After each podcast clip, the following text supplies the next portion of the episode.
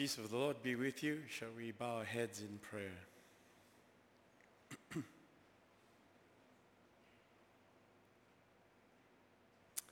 Lord, we come to you asking for your words and your wisdom to come and fill our hearts, Lord, with the comfort and the grace in times of trouble. Teach us, therefore, from your scriptures, Lord, and use this vessel for your glory.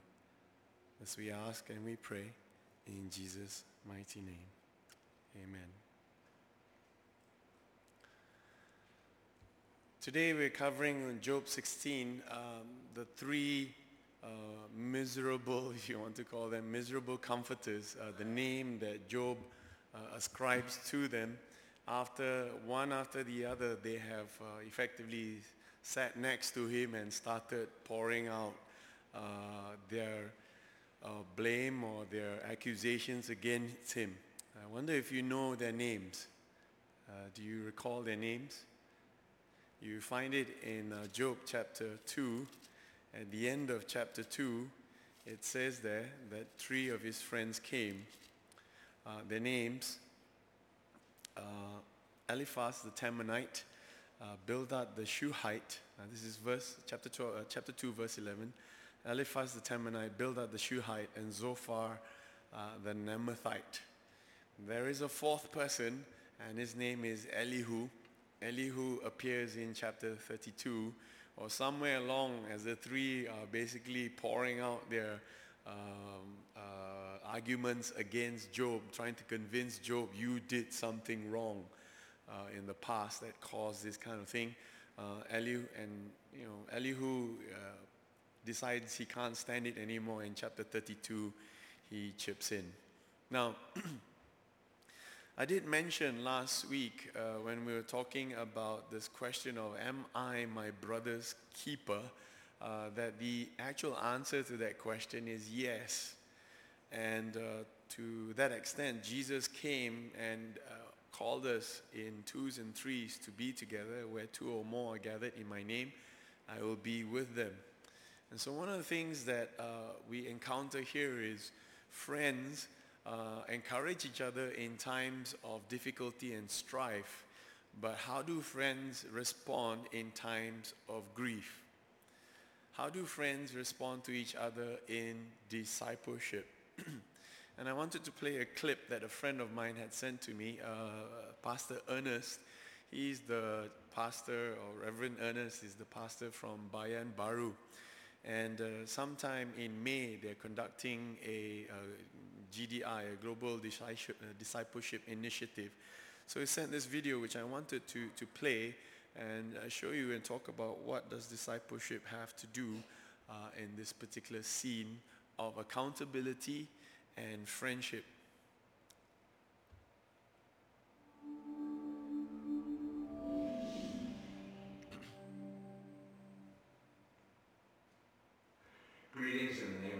Christ from the west coast of the United States.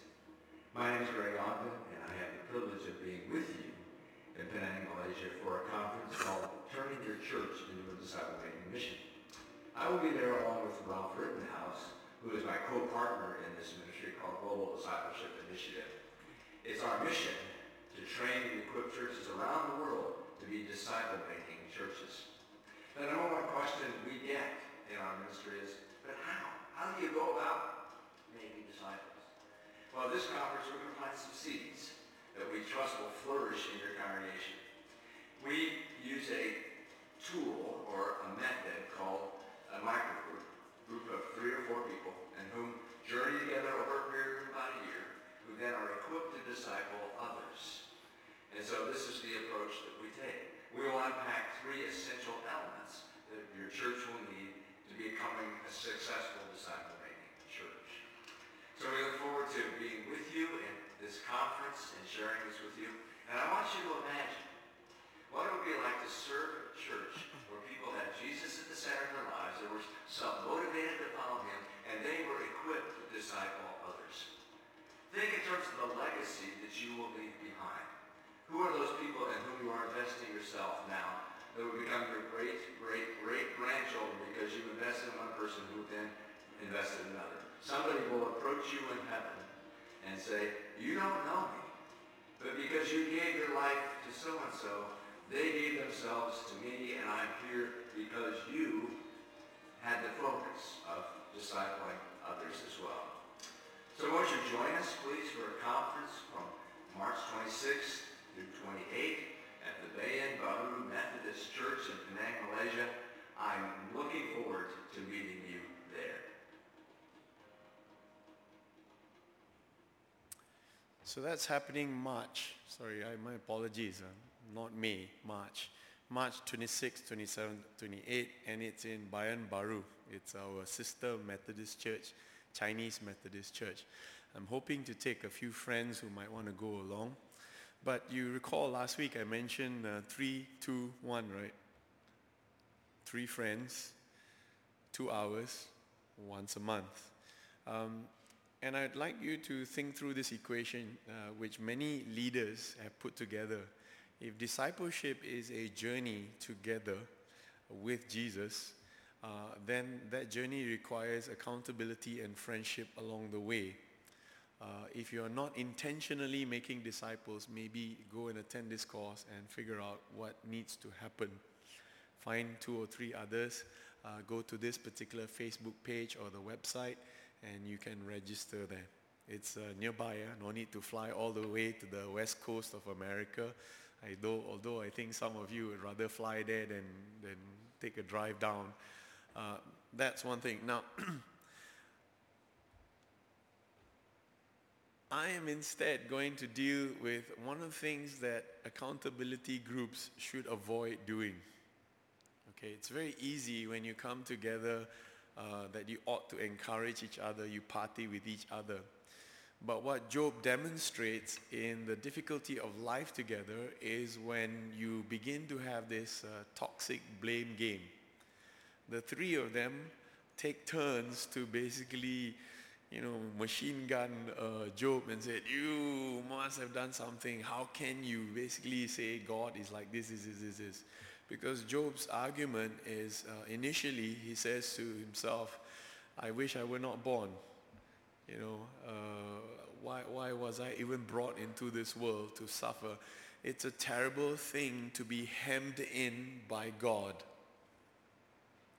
And so I thank God that the book of Job is in the Bible.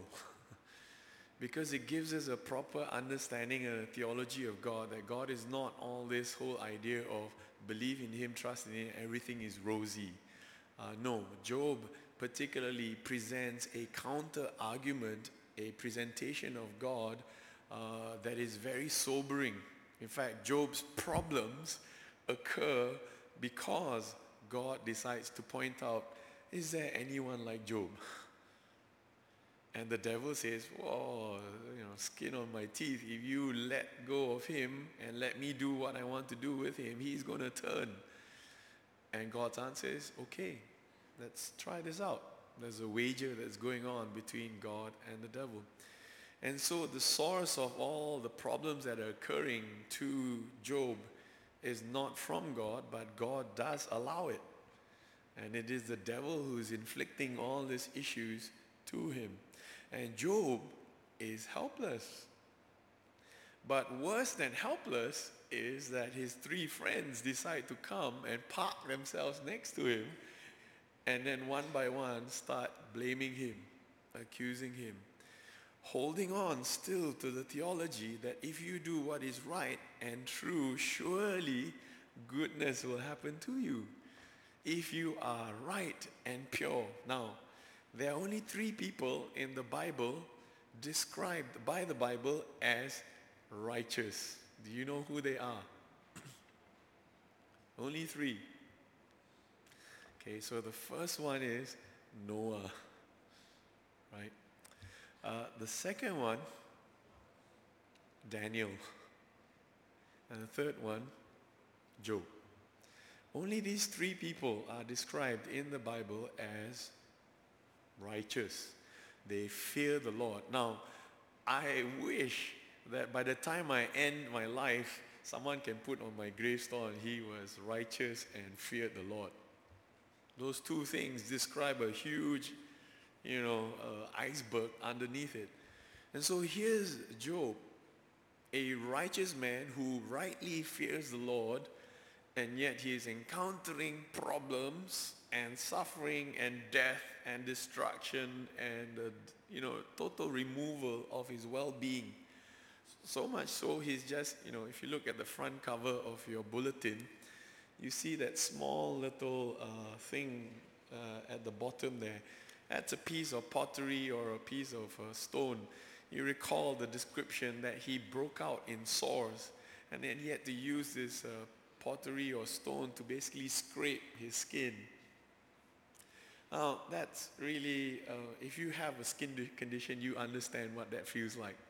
It's really frustrating. You're just oozing uh, and you're in pain through the night. You can't sleep properly. So he, when he says it, you know, I am hemmed in. I wish I was never born. I am utterly cursed. He's down in the dumps and he doesn't know why. Now, it's not to say that he's perfectly sinless because the only person who was sinless was Jesus. But as far as the people understood in terms of the way he lived his life, he was righteous and good. Now, that ought to reshape and realign your theology. Especially if we go around thinking, ah, yeah, such and such person, uh, something happened to their family, uh, all fighting, uh, must be something in their karma. And I go to, to market, you know, sometimes uh, you hear the people talk, uh, ah, bad karma. something your ancestors did, something you did, something, all this, you know, generational or past. People would like an easy equation that whatever is happening to you is a tit for tat. You did this to God, this happened to you. Job is a direct contradiction to that. God himself described Job is there anyone like him? Upright, fears the Lord, righteous, servant. The only other description that surpasses that is what Jesus is, as far as God describes Jesus. This is my son in whom I am well pleased. Okay? So we have this. And what happens with these three three people who come to a person who's already at the pit of depression, at the bottom of, of the well where he is and they heap more accusations against him. Now I ask you, in your relationships and in our standard way of, uh, you know, Asian pragmatism, your problem is because you da da da da da da da da. Or how many of us have never resisted the urge to say, I told you so? Bo you don't listen to me what to do, you like that lah. Tit for tat. And it's almost like pouring acid or vinegar on that person. So those are types of accountability relationships and relationships which we need to say, please avoid doing that. Now let me read verse 1 to 6. Verse 1 to 6, Job replied, I have heard many things like these. You miserable comforters, all of you. The three of them had taken turns. Huh? And will your long-winded speeches never end? Panjang. Very long speech, never end. What ails you that you keep on arguing? I also could speak like you if you were in my place. I could make fine speeches against you, shake my head at you, but my mouth would encourage you comfort from my lips would bring you relief. then comes this verse, verse 6. Yet, if I speak, my pain is not relieved, and if I refrain, it does not go away. This is where Job is. Job is in a situation where even if he speaks, it's no comfort to him. His pain is still there. His skin condition is there, his loss is still there, and some of us may feel like, you know, talk lah, talk lah, cry lah, cry, get it out of your system. But in his case, there is no relief. And if he keeps quiet, also no relief. Okay? So you, you begin to enter into his utter despair and his utter grief. So let me put across to you. This narrative is given to us to present what not to do. Okay? That as these three people are doing this, is please don't be like them. Lah. Don't be like them. When somebody's suffering and all that, you go and sit there and watch the person. Ah, this one, huh? yeah. You go and think through your life, lah. Maybe you did something. So let your words be few. And if you are going to say anything, let it be an encouragement and a comfort. In fact, uh, more often than not, don't, don't even ask, What can I do for you? Now, um, as a pastor, I go around, and of course, I'm, I'm uh, you know, companion to many people who are going through grief. One of the worst, one of the most uh, pointless questions that people will ask is, you know, uh, you need any help? Say lah. And you go to the house, you see, you know, things are in a mess. The house has not been cleaned. The dishes are in the sink.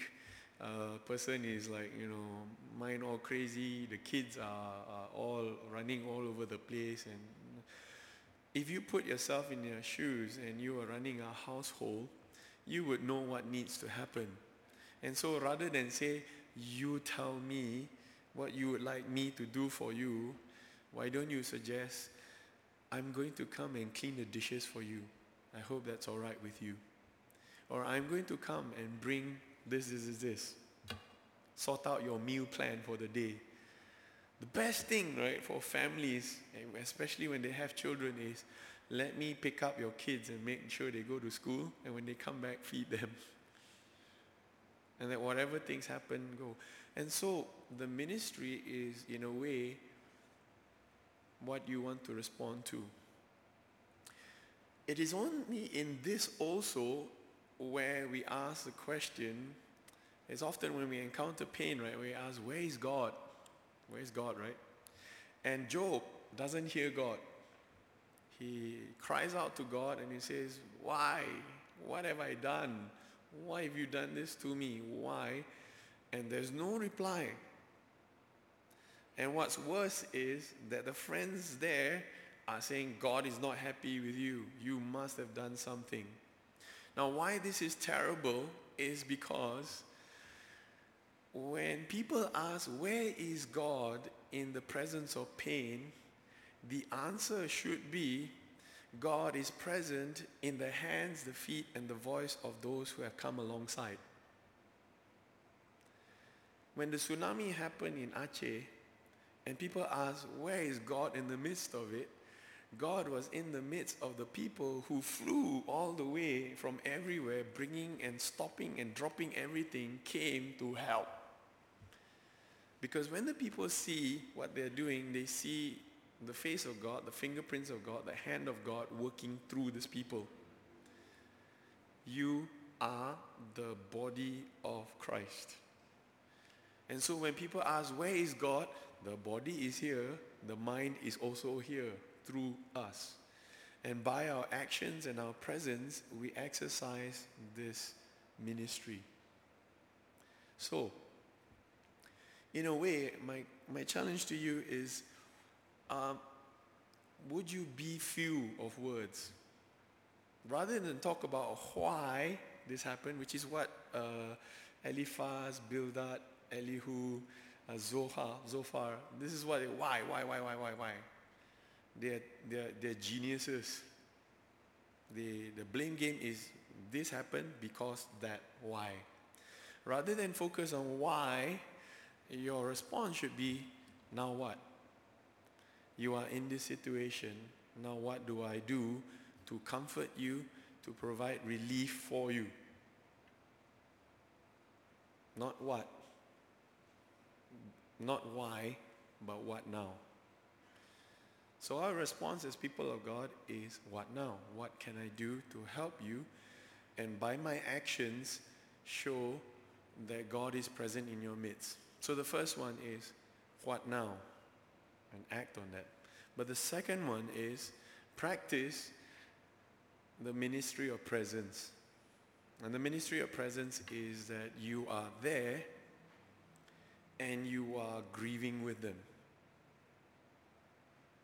We rejoice with those who rejoice. We grieve with those who grieve.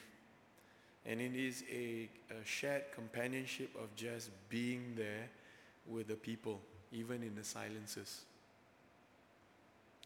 Now, my second point is I want to make this point that Job accuses God of violence against him. You read in verse 7 to 17, uh, particularly verse 9. God assails me and tears me in his anger and gnashes his teeth at me. These are three verbs in the Jewish language that describes God's violence against him. Now, some of you may say, how dare he? How dare he do this to God? But is he describing what is true? Now, if, if a father slaps the son and the son says, you are hitting me, is the father going to say, how dare you? how dare you say that I hit you? But he did. And so Job is very honest in his response to God. It's what we call sober judgment. It is a true representation of what is happening. Now, why is this the case? It's because sometimes people are very deluded about what is going on in their life. They cannot process the fact that God is doing this because they have held on to a very sentimentalized, romanticized idea of God as God is as gentle as the waves. When he walks on the ground, nothing dies under his feet. It's a, it's a figment of their imagination. They're unable to process the truth that a disaster has happened and God has allowed it to happen.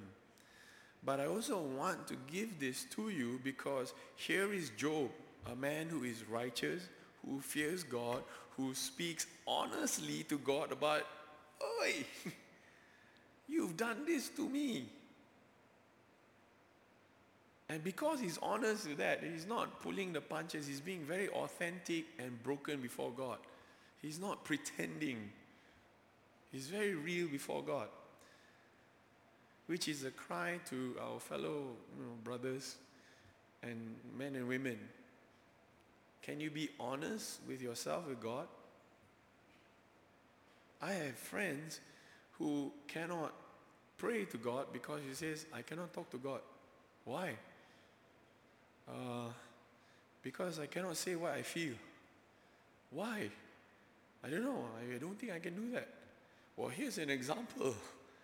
Job is very honest with God about how he feels. Look at the Psalms. The Psalms also have, oh God, my heart blows up in anger, in frustration against what. They, why do you allow evil men to do this to good people? Very honest. And so in your grief, will you allow people to rant and rail against God? Because it's real to them. And in a way, that's how they feel. You forgive them for it because that's where they are at. And you allow them to wrestle and fight with God. He can take it, okay? He can take it and you understand where they're coming from. Job presents to us an honesty and a transparency of the pain that he is facing, and he describes what is happening to him in words that reflect his reality to God. And God doesn't destroy him with a zap of the lightning or whatever. In fact, at the end of it, he says, Job has not sinned before me. And Job has to make an offering in order for the three, four friends so that they will be forgiven for falsely accusing God and also falsely accusing Job.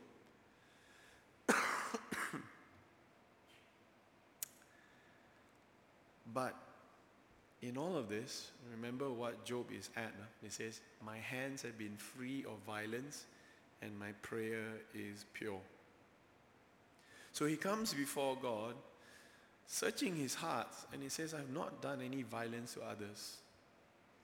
And it's a situation that we confess our sins to God, and He is just and righteous to forgive.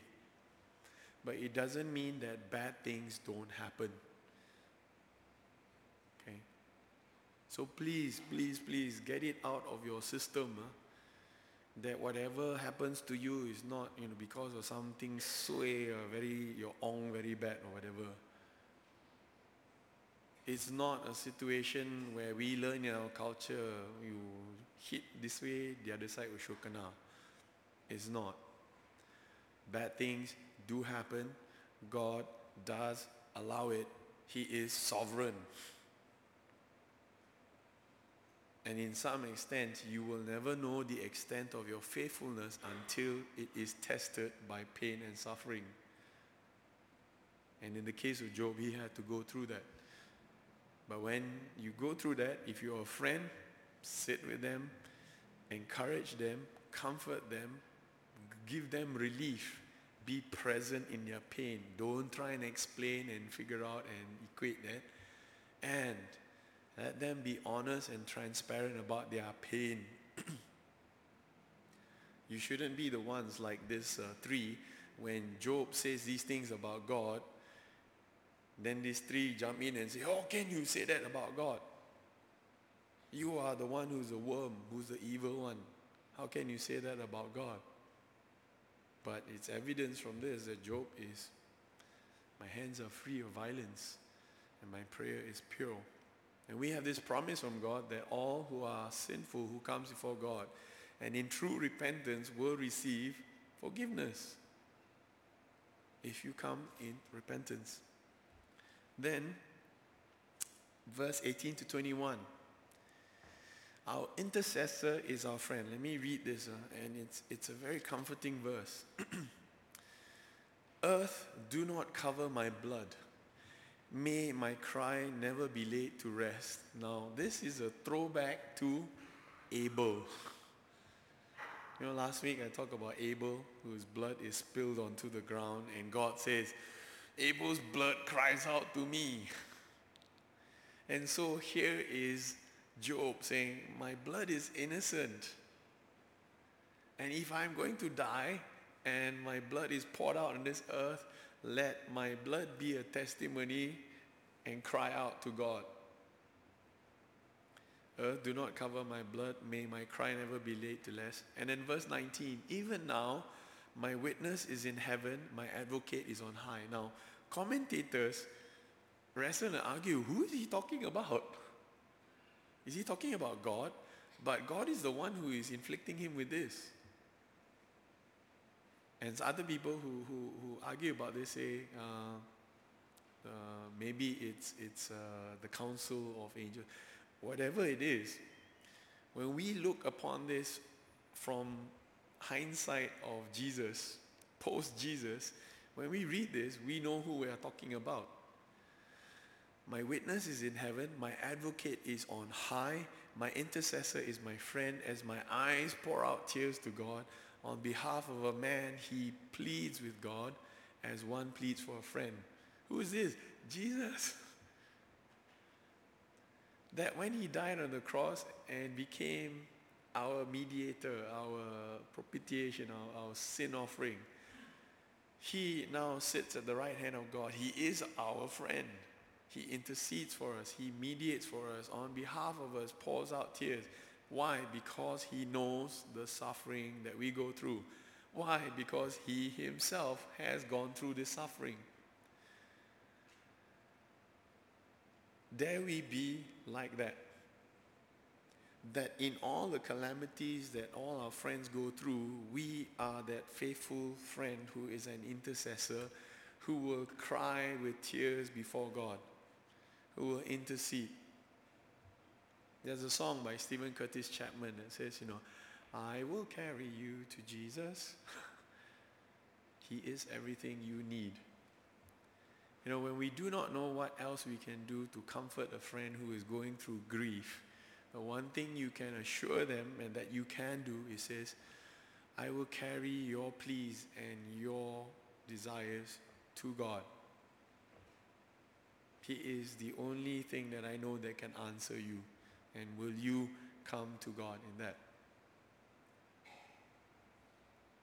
This word, these are the words that are described in verse 18 to 21. Cry, bear witness. This is what's happening. Be an advocate. An advocate means I am standing before God, you know, and, and I'm, I'm interceding for, for you as your defender.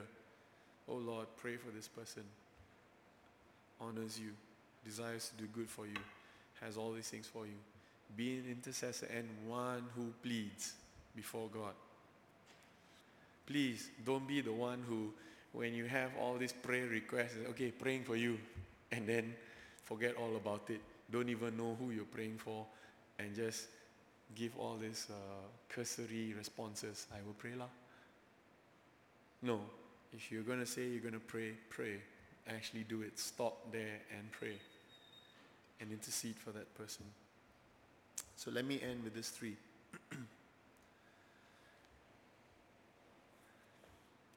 I wish that you know that in the moments of grief, let your words be few, let them be encouraging, and let them be in comfort. Now, a few times, right, we have, I mentioned this word comfort. Comfort is a characteristic of God. I mean, not, not comfort as in comfortable. Huh?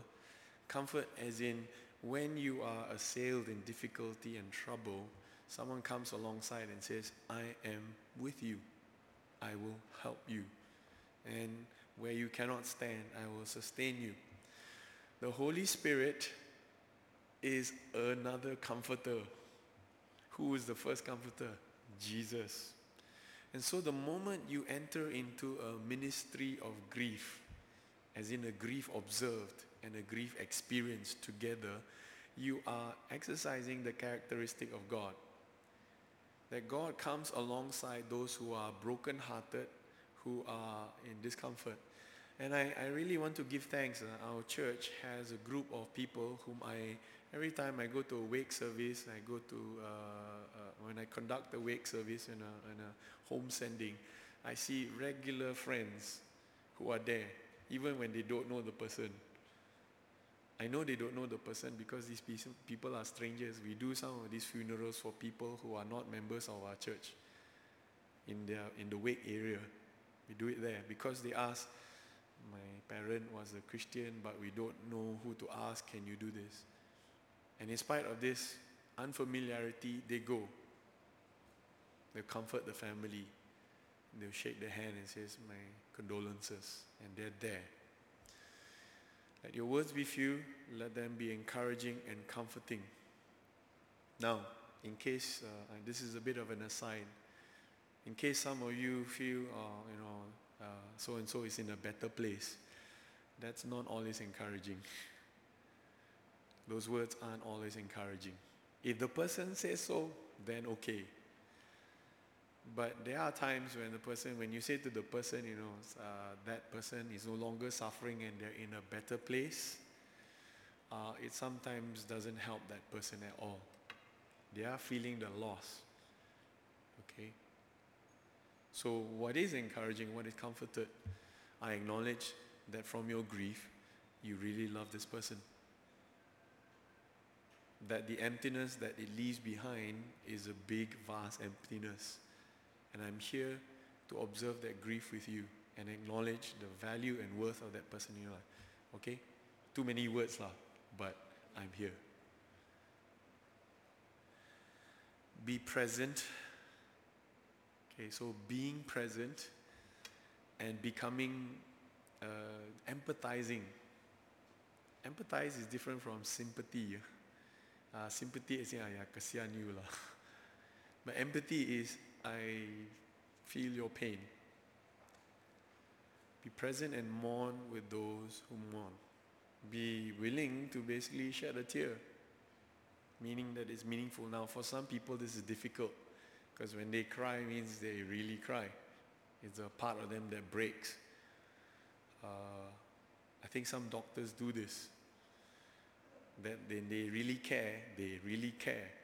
And when a patient is lost, they break also, a part of them breaks. Uh, pastors also sometimes go through this. When members of the flock go, a part of them also sometimes breaks with it. God heals. Number third one, cry, intercede, lament, wail. Be honest and transparent in your pain and speak to God. He's the only one who understands and He's the only one who can truly comfort you. Don't run away and say this is not dignified, this is not right. No, there is no dignity in death. And there is no harm in crying out and letting out your pain before God. I pray that our church community will be one that is encouraging and will reflect the nature of God as a comforter, one who comes alongside those who are heartbroken. And let me say that this is not restricted to only Christian. I mean, we like to lah. I mean, you Christian, okay, you kakilang, I come lah. I, I observe this grief with you. No. Mm, God weeps over the death that comes over all the world. So, uh, Malay friend, Indian friend, Chinese friend, whichever religion, whichever race, there is no harm in comforting them and being with them. Our difference is we know that God is there with us and He intercedes and carries us and He meets us in the valley of the shadow of death. For theirs, their despair is even deeper for many.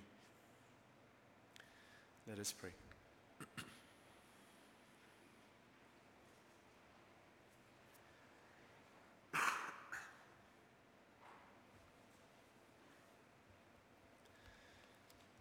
Dear Lord, you call us to be your disciples, to follow you in your footsteps. And you reminded us, Lord, that you were a comforter to your disciples, attending to their fears, their anxieties, their heartbrokenness, and their sin, Lord. Help us likewise to be comforters to others within the body of Christ and also outside of the body of Christ.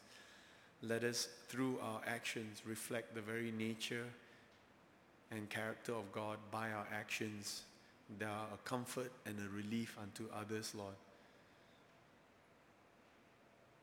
Far be it, Lord, forbid that we would ever be miserable comforters. Teach us instead, Lord, to practice empathy, to be able to be silent in the grief, and to be willing to shed tears and share in the mourning and the grief. Knowing, Lord, in all of this, you are the God of comfort and the God of hope that gives us the ability to walk alongside those who walk through the valley of the shadow. Grant us this blessing, Lord, we pray and ask all this in Jesus' mighty name. Amen.